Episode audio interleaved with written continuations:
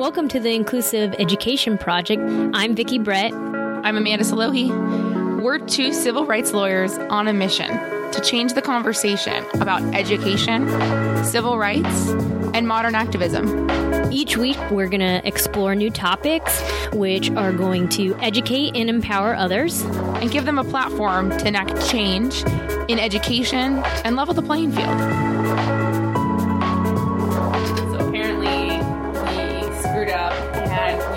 Thought we were close to our 50th episode, but we were actually in our 50th episode. This is our 51st episode, so we did it. Imagine that there are fireworks going off and there are sparklers and we are celebrating. We did want to do episodes. something special. We hadn't thought that far.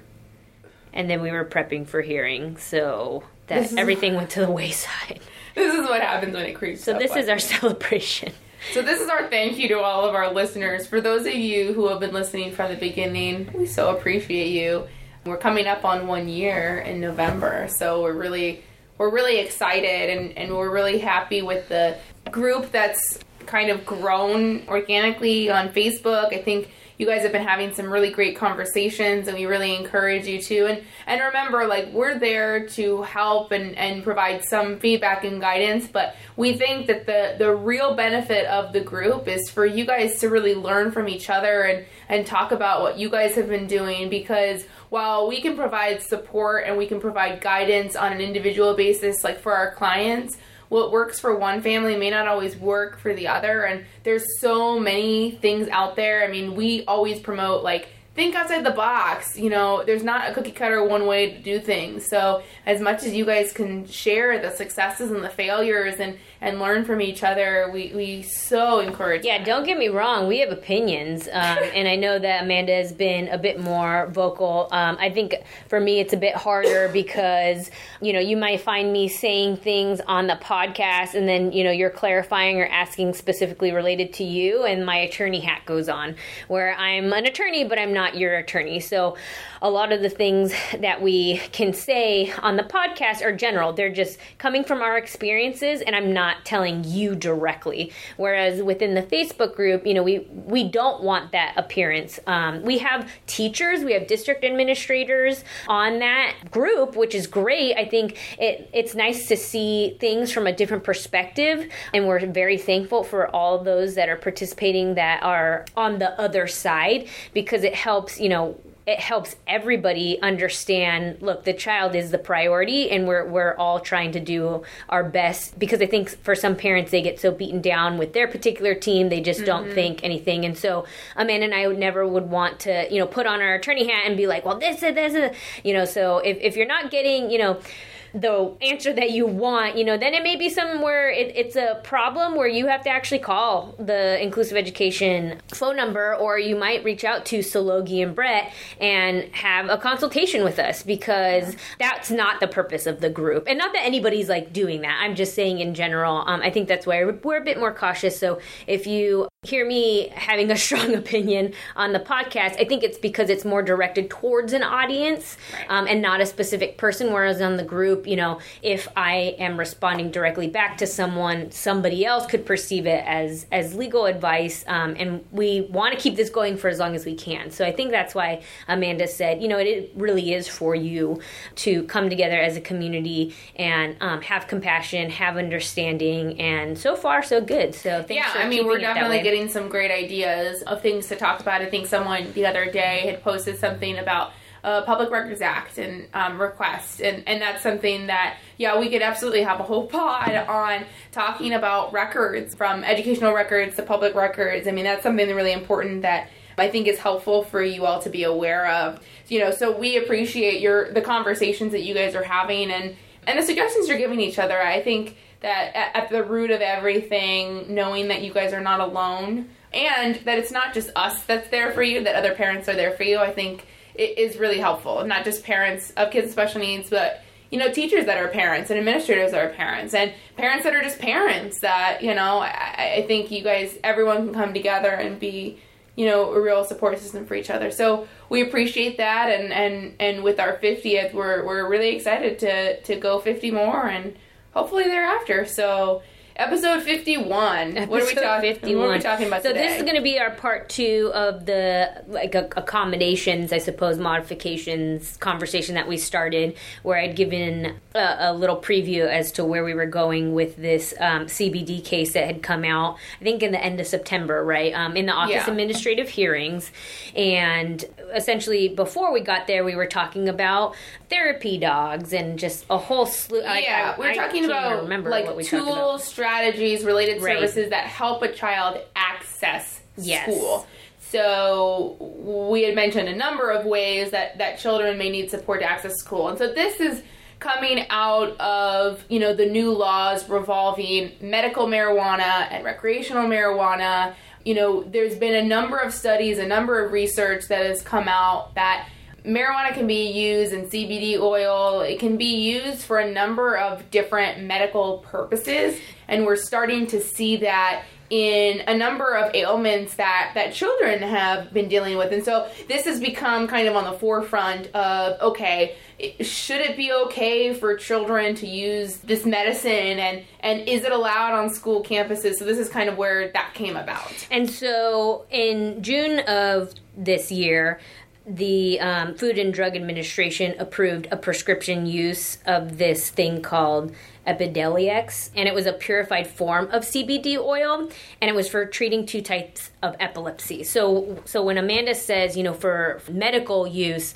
this is what she's talking about, and then just everybody hears, you know, oh, you know, cannabis, this, we, there's so many different terminologies. Just like anything in special education, we love our acronyms, right? So CBD is just like one of many compounds, like if we're talking like scientifically, of the cannabis plant.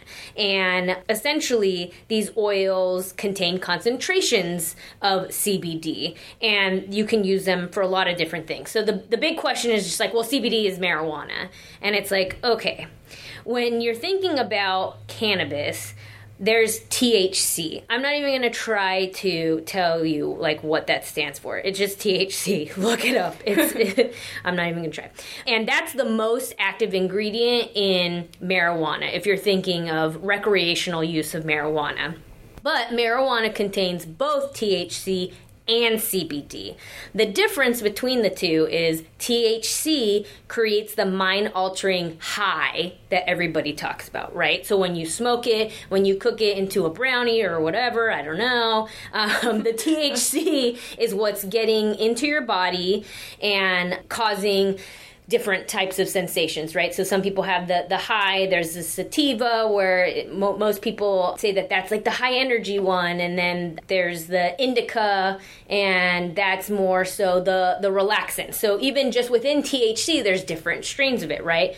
But CBD is also in that marijuana, but it's not psychoactive. So when we're talking about it being used for medical purposes, that's not changing the person's state of mind. So these little kids aren't getting high, and Yeah. that's like what's like I helping think, them. I think what a lot of people associated it with is a good amount of years ago, people started using marijuana as kind of a supplement to cancer treatments, right? Um, a lot of chemotherapy causes a lot of nausea and vomiting, and what people quickly found was that the use of marijuana really helped with that. But it also gave that high, right? And so I think that that same idea is being associated. But what's different here is that when we're dealing with CBD oil, we're not dealing with, like Vicki said, that high. We've now been able to research and scientists have been able to pull them apart where we're able to get the health benefits without that high. So when we deal with um, medical purposes now, we have that kind of being separated. So and and the human body can actually produce certain cannabinoids on its own right so there's two there's cbd1 receptors and cbd2 receptors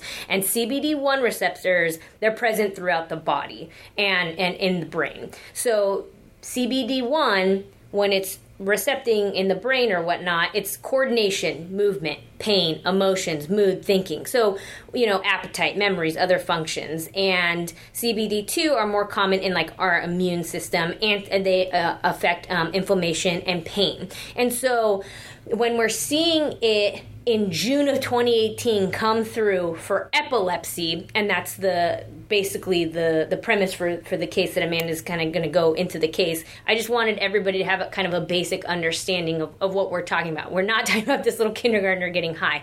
I have a client right now that was on a modified school schedule so that parents could apply the CBD oil onto her before she went to school um, because it does help with the seizures. And now you kind of know a little bit of the science. You know, obviously we're not experts.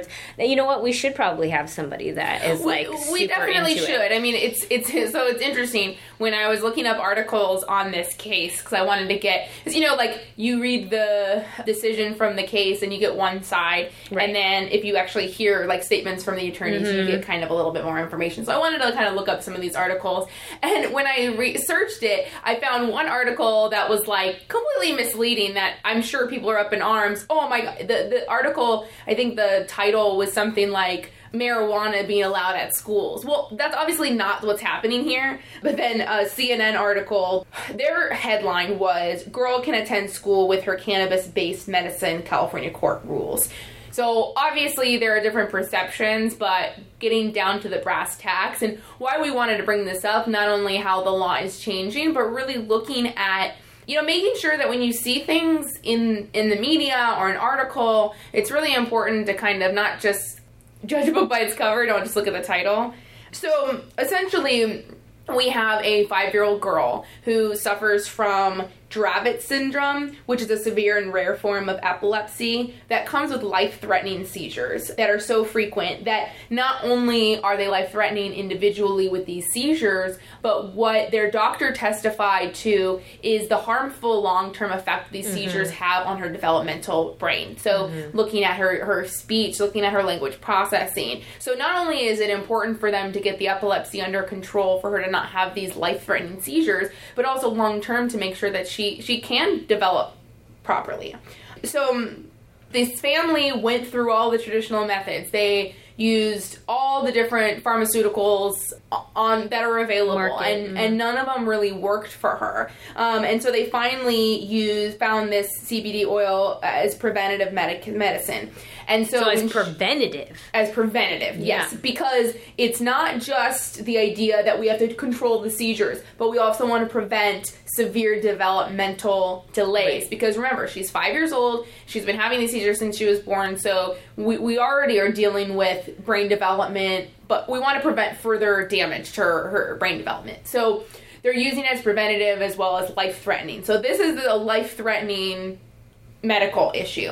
So she was in preschool at a private preschool, which the school district, probably through a settlement, was paying for. And she was, you know, they had a nurse that followed her that provided her the medication. She was on the bus, all of this. When they had the transition IEP to go to kindergarten, the school, even the superintendent said, you know, agreed that the appropriate setting for her, because she did benefit from the social interaction and the academic um, exposure in the preschool classroom, that the kindergarten classroom in a public school would be appropriate. But this, the school district essentially said, because of the federal laws that exist, revolving around the prohibition of marijuana on school grounds because it's federal governmental property, um, they feared that they would be risking their federal funding by allowing this little girl from being on their campus with the use of this life saving medicine. Right. So, like, what people need to understand is that just because California and other states have passed cannabis laws and, and things like that. California was at the forefront a long time ago with what Amanda was talking about, used to treat for cancer patients, um, the the nausea and things like that. Now it's you know anybody can use it, but obviously we're still only speaking about it in the strictly medical sense. The where the uh, superintendent or the district was coming from was that but technically under federal law it is still illegal. And we will see where this goes. Uh, obviously we have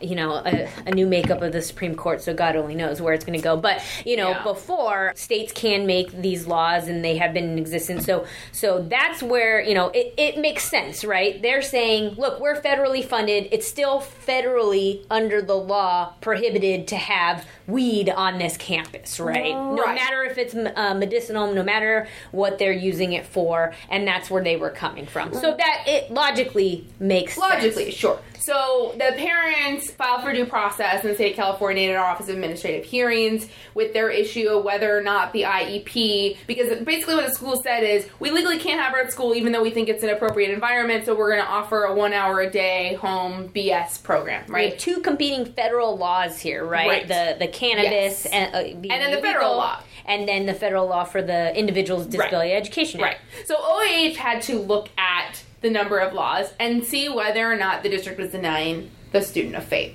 So this is what the court said. The court said the IE, the offered IEP was not reasonably calculated to allow student to benefit from it because the, its exclusion of student from the campus and school bus was based on a misunderstanding of state law and on the mm-hmm. remote possibility that possessing THC oil might violate an unenforced and unenforceable federal misdemeanor prohibiting marijuana possession.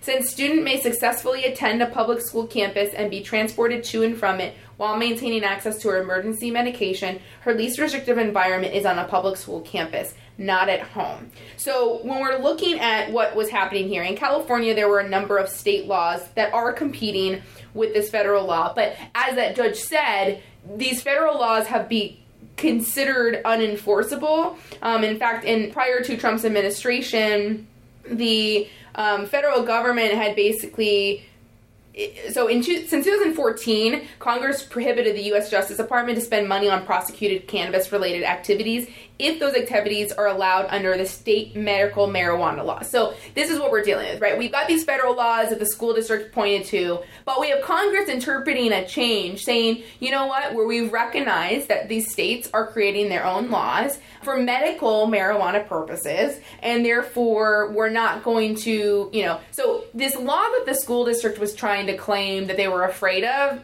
we're now saying is, is unenforceable. Now we don't know what's going to happen with the trump administration. That could change.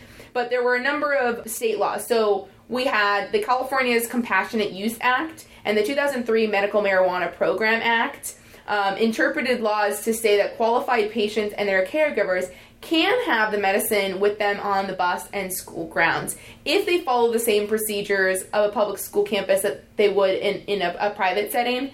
And then this past year, the legislature in California passed Senate Bill 1127 that Governor Jerry Brown is just waiting to sign. This would allow school districts to create their own policies permitting parents or guardians of qualified students to possess and use medical cannabis at school.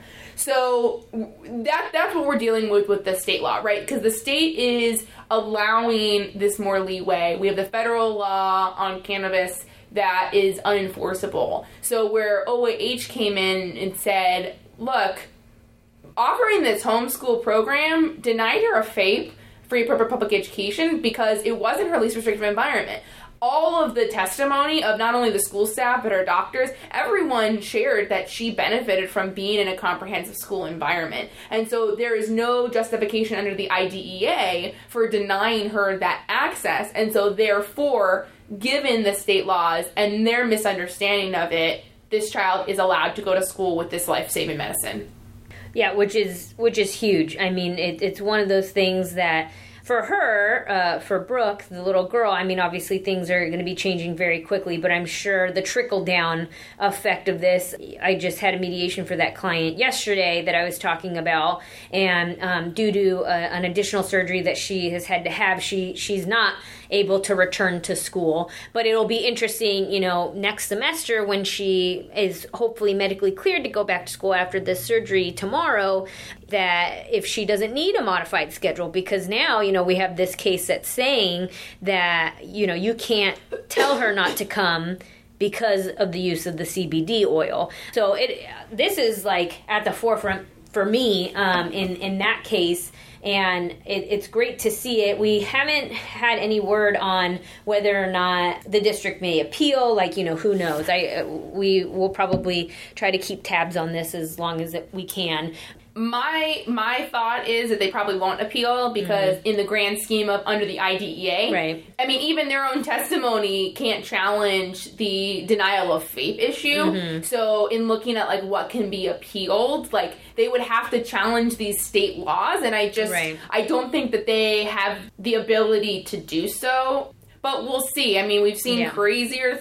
things. I know. So, you know, their attorney in a statement to CNN essentially said, you know, they're hoping that this becomes a blueprint that that school districts see this as you don't need to be afraid, allow this to happen. This is the changing of the tides so that all the parents that, you know, may deal with this in the future don't have to deal with the same issue because if every parent who has this life-saving treatment has to have their kid out of school, I mean, it, it, w- it would be really disastrous. I mean, we're probably looking at a great number of students that could benefit. I mean, I can't tell you how many students that I've had as clients that deal with seizures on a daily basis and just how much that causes them harm. And so being able to look towards, I mean, and I'm sure a lot of parents are hesitant towards using this kind of medicine because they're afraid that they're going to be kicked out of school. So it's great that these families can now start thinking about this as an option because it's not just epilepsy that, that some of these CBD oil medications are helping with. I've seen a number of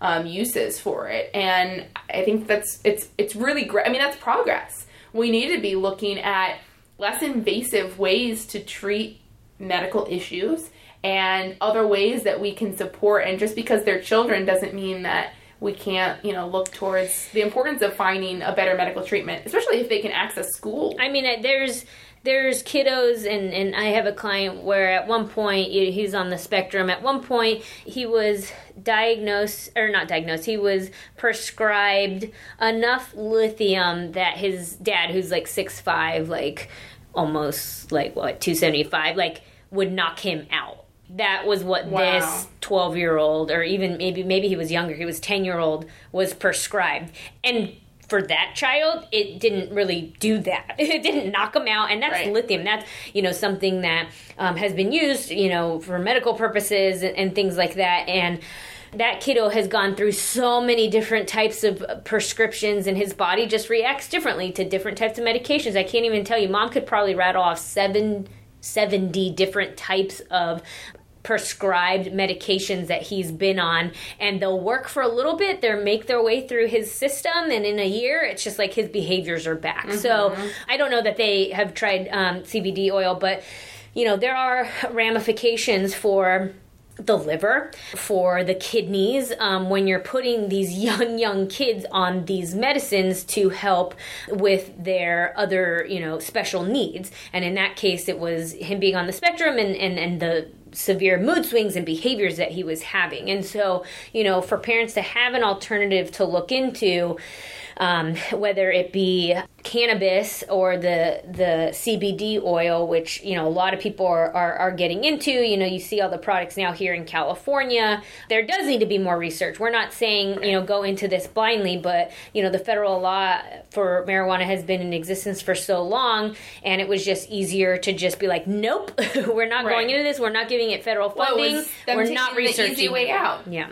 As we see quite often, you know, rather than them consulting and, and really looking at, and I'm sure this cost that school district thousands of dollars Oh, yeah. to litigate this case. Right. And meanwhile, this kid is out of school. And But you know, I'm glad that they did because then it came to the forefront, and like the, like this mom had said in the article, and the articles um, from CNN, we'll we'll have it in the show notes if you want more info about it. Um, she had said, "Look, these are usually private, but I wanted to share it," and I kind of I'm glad that the district kind of went you know through it because maybe they were thinking, "Look, we we do want her on here, but." We do want her on campus, but we just our hands are tied. So maybe they made the decision to to fight it only so that it could be out there and that we can use it. Because if they had settled, like we would still be in the Well, same position right, where I'd have to have a modified schedule for this kid um, that's going to be returned because of the use of the CBD for her epilepsy. So I mean, I'm not saying that that was the reason. There could be a multitude of reasons, but maybe you know they did have the the child you know in their mind and wanted this to you know it was up to parents to make it public. But I think this helps us in our area of the law so much more than if it Oh, yeah. settled. It really well, does. ab- absolutely. I mean, I think it, it really gives us that that guidance and hopefully we see a change moving forward because that being able to access school is is become such a big issue that we see so many kids out of school that it's hurting Yeah. everybody. It's hurting the kids. It's hurting the schools. Yeah. It's hurting everything. and, and, that's what and we talked about the part one you know the access with Right. with the the g tubes and and the the nurses being there to provide you know the type of access the child would need to be on a school campus we want our kids to be on school campuses whether they have special needs or not and this is just one step and there may be more kids out there maybe the parents don't say that the kid is on CBD oil because of the stigma. And Right. maybe this will help them you know and they can still keep it you know a secret if they want just just for perception wise but this will help kind of gear the conversation. And, and it starts it starts with the parents. So i commend these parents for making it public because that's probably not an easy decision. And, and people are haters gonna hate so i'm sure they're getting a lot of criticism. But Oh, that's yeah. why i wanted to discuss um, and start the conversation with scientifically what is it that we're looking at when we're looking at CBD oil. We're not trying to get these kids high. We're not t- saying that these parents are are letting their kids smoke a joint to like or that yeah, a joint's going to be on campus that Right, other right. kids are going to be able Right, to access. right. That's not what's happening. no. And especially here, like even the medication was being monitored by The a procedure nurse. of it, yes. Yeah, it, it wasn't like we were we're putting a joint in the kid's backpack or Yeah. a pill that they can then trade for a but hair some people bow. are thinking that and so that's why i wanted it to come from like a really like okay like this is what we're looking Right. at when we're talking about cbd and you know the use of it and and like we always do you know starting that conversation Right. um, so i mean obviously if you if you have concerns about the ramifications of this we, we'd love to hear your concerns about it um, to see how we can address it and and if there's enough interest maybe yeah find someone that that is somewhat of an expert i'm sure it's an emerging field we're not going to find somebody that's like, yes, I am a specialist on school campuses, and also like I'm, I'm sure we're going to have to find a, a good mix um, of different people Yeah. um, that are just getting grant funding for researching. Um, but we will try to find that person to address any concerns, and if Yeah, we can address them, we we surely will. Especially because if we could talk about um, the other ailments that can Yes. be helped with this kind of Yeah. medication. Yeah, because 'Cause I'm- epilepsy seems to be like at the forefront right now. Right. With, but I know this. that there's a number of others, and so it may be something where if you're listening and you're, you know, if we can have someone here that's a specialist says, hey, this is being used for a number of things. Here's 10 common uses, and, you know, maybe that's something that you're dealing with, and we may be able to find a better method. yeah, So, yeah. we're very interested to see how this goes from here when Governor Brown signs this bill, Mm-hmm. um, if school districts actually take them up on the offer to create these policies, and and we'll see where this goes, and we'll keep you updated um, as we find out. And um, Yeah, I just I had looked up on the California legislative information on on the bill text, and just as of September first, it had in obviously created in February, you know, amended in the Senate a couple of times, and then it, it passed the Assembly August twenty seventh. And, and had previously passed in the Senate um, on the 21st, and so it just says enrolled August 31st, 28. So just you know, in line to for uh, Governor Jerry Brown Yeah. to uh, look over. So hopefully, once we get that, we'll maybe um, if it's going to be in time, we can find somebody that can come. Yeah, If not, yeah. like we'll still give you an Yeah, that would be great. But uh, that's episode fifty-one. We did it. We're not going back down the mountain all the way to 100. Oh, yeah, now, yeah, we're almost there. Um, so, thanks again for listening. If you haven't already joined the Facebook group, please go and join. Otherwise, you know, you can find us on our website. And if you ever have any questions, if you're not on Facebook, you can reach out to us at info at iepcalifornia.org. I realize some people just don't do Facebook anymore because of Russia. Yeah, we, you can also find us. us on Instagram. Yeah, Instagram. We're, we're pretty active on Instagram too. If you prefer Instagram over Facebook, but if neither, shoot us an email. I think we're also on Twitter, but I think it's comes from Facebook. Yeah, not really. Um, so hope you guys enjoyed it, and we will talk to you next week. Bye. Bye.